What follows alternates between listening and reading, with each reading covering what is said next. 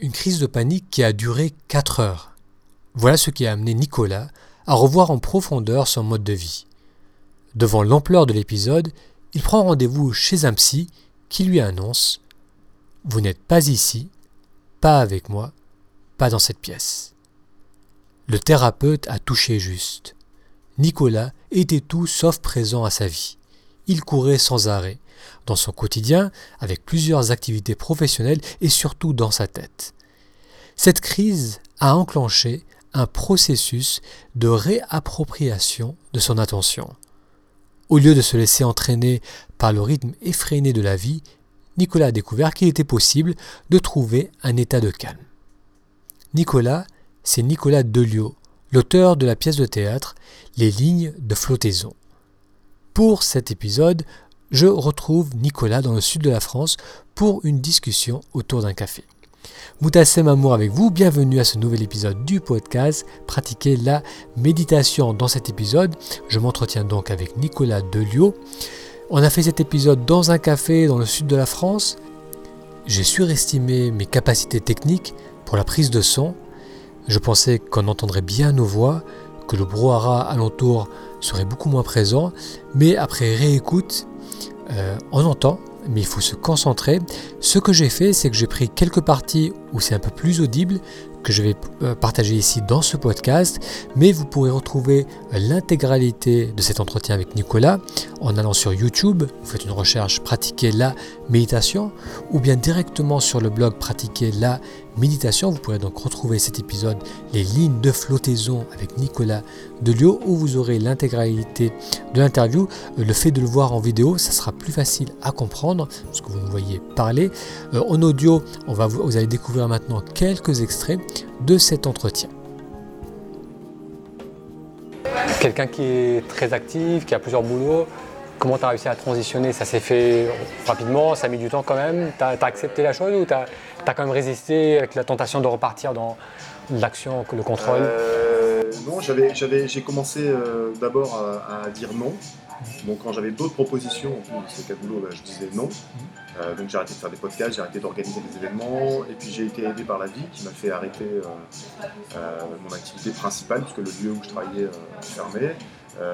Ensuite j'ai arrêté d'être prof, après j'ai le local de répétition où je travaillais comme bénévole à fermer aussi, parce que la personne a vendu. Et, donc petit à petit, je me suis retrouvé avec une seule activité, puis après je me suis consacré entièrement à l'écriture. Pourquoi le théâtre? Pour partager cette expérience? C'est, alors quand on parle justement de l'attention, puisque c'est une attention qui est perdue, le théâtre c'est un des derniers endroits où on a de l'attention en direct d'humain à humain.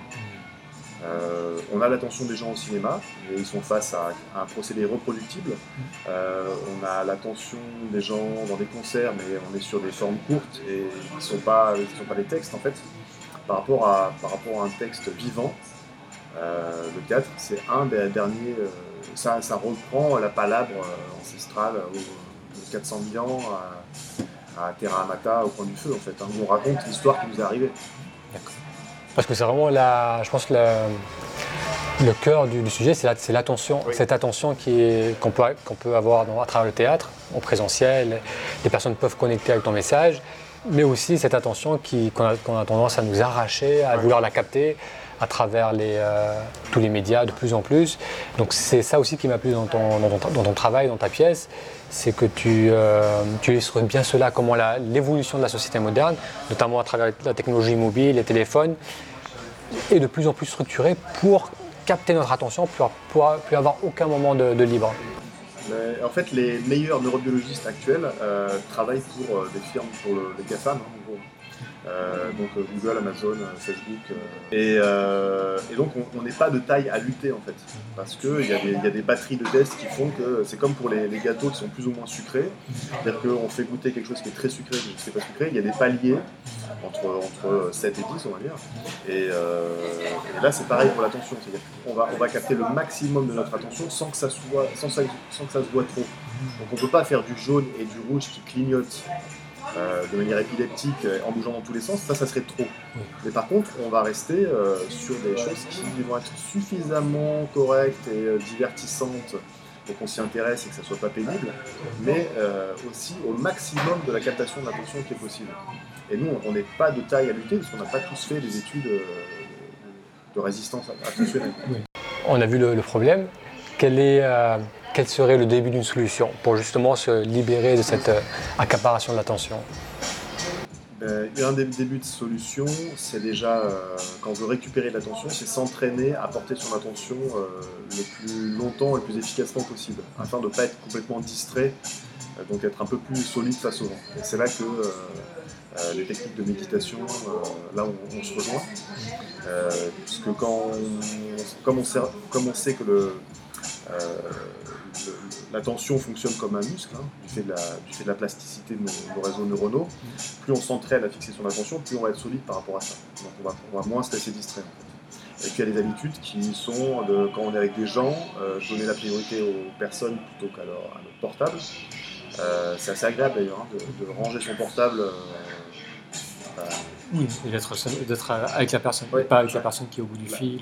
Je pense, je pourrais dire la plupart, mais tous les gens qui sont partis en voyage, que ce soit partir dans la Creuse pendant une semaine ou en Asie du Sud-Est pendant 3 semaines, 1 mois, qui sont partis sans leur portable, racontent qu'ils ont une expérience totalement différente de ceux qui étaient restés connectés entre leur ici et maintenant et l'ailleurs et au-delà. Oui, c'est vrai que c'est le piège, ça donne un sentiment de sécurité, de familiarité, donc on voit ses proches, on voit son réseau Facebook, tout ça, mais ça nous empêche de plonger pleinement dans une expérience nouvelle. Donc c'est une des pistes, donc c'est de pratiquer.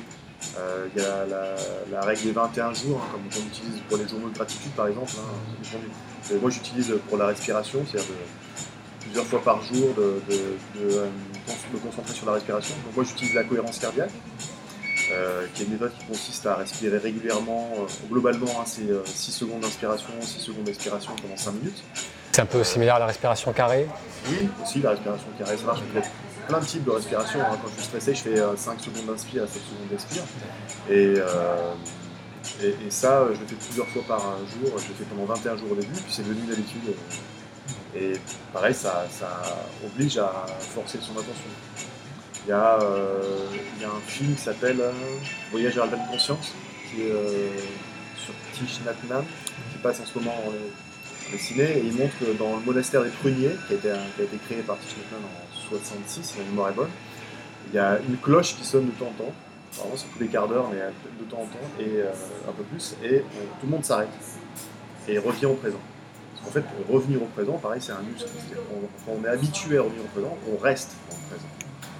On n'a plus de pensée. Je peux passer des heures à discuter avec des amis sans tout penser à ce qui s'est passé hier, ce qui se passera demain. Donc l'aiguille du présent, elle oscille plus entre le passé, le futur. Elle est plus instable, elle est fixe là et elle suit le présent. Pour découvrir notre entretien dans son intégralité, allez sur le blog Pratiquer la méditation pour découvrir la vidéo ou bien sur YouTube, pratiquer la méditation. Un grand merci pour votre attention et je vous dis à la semaine prochaine pour un futur épisode.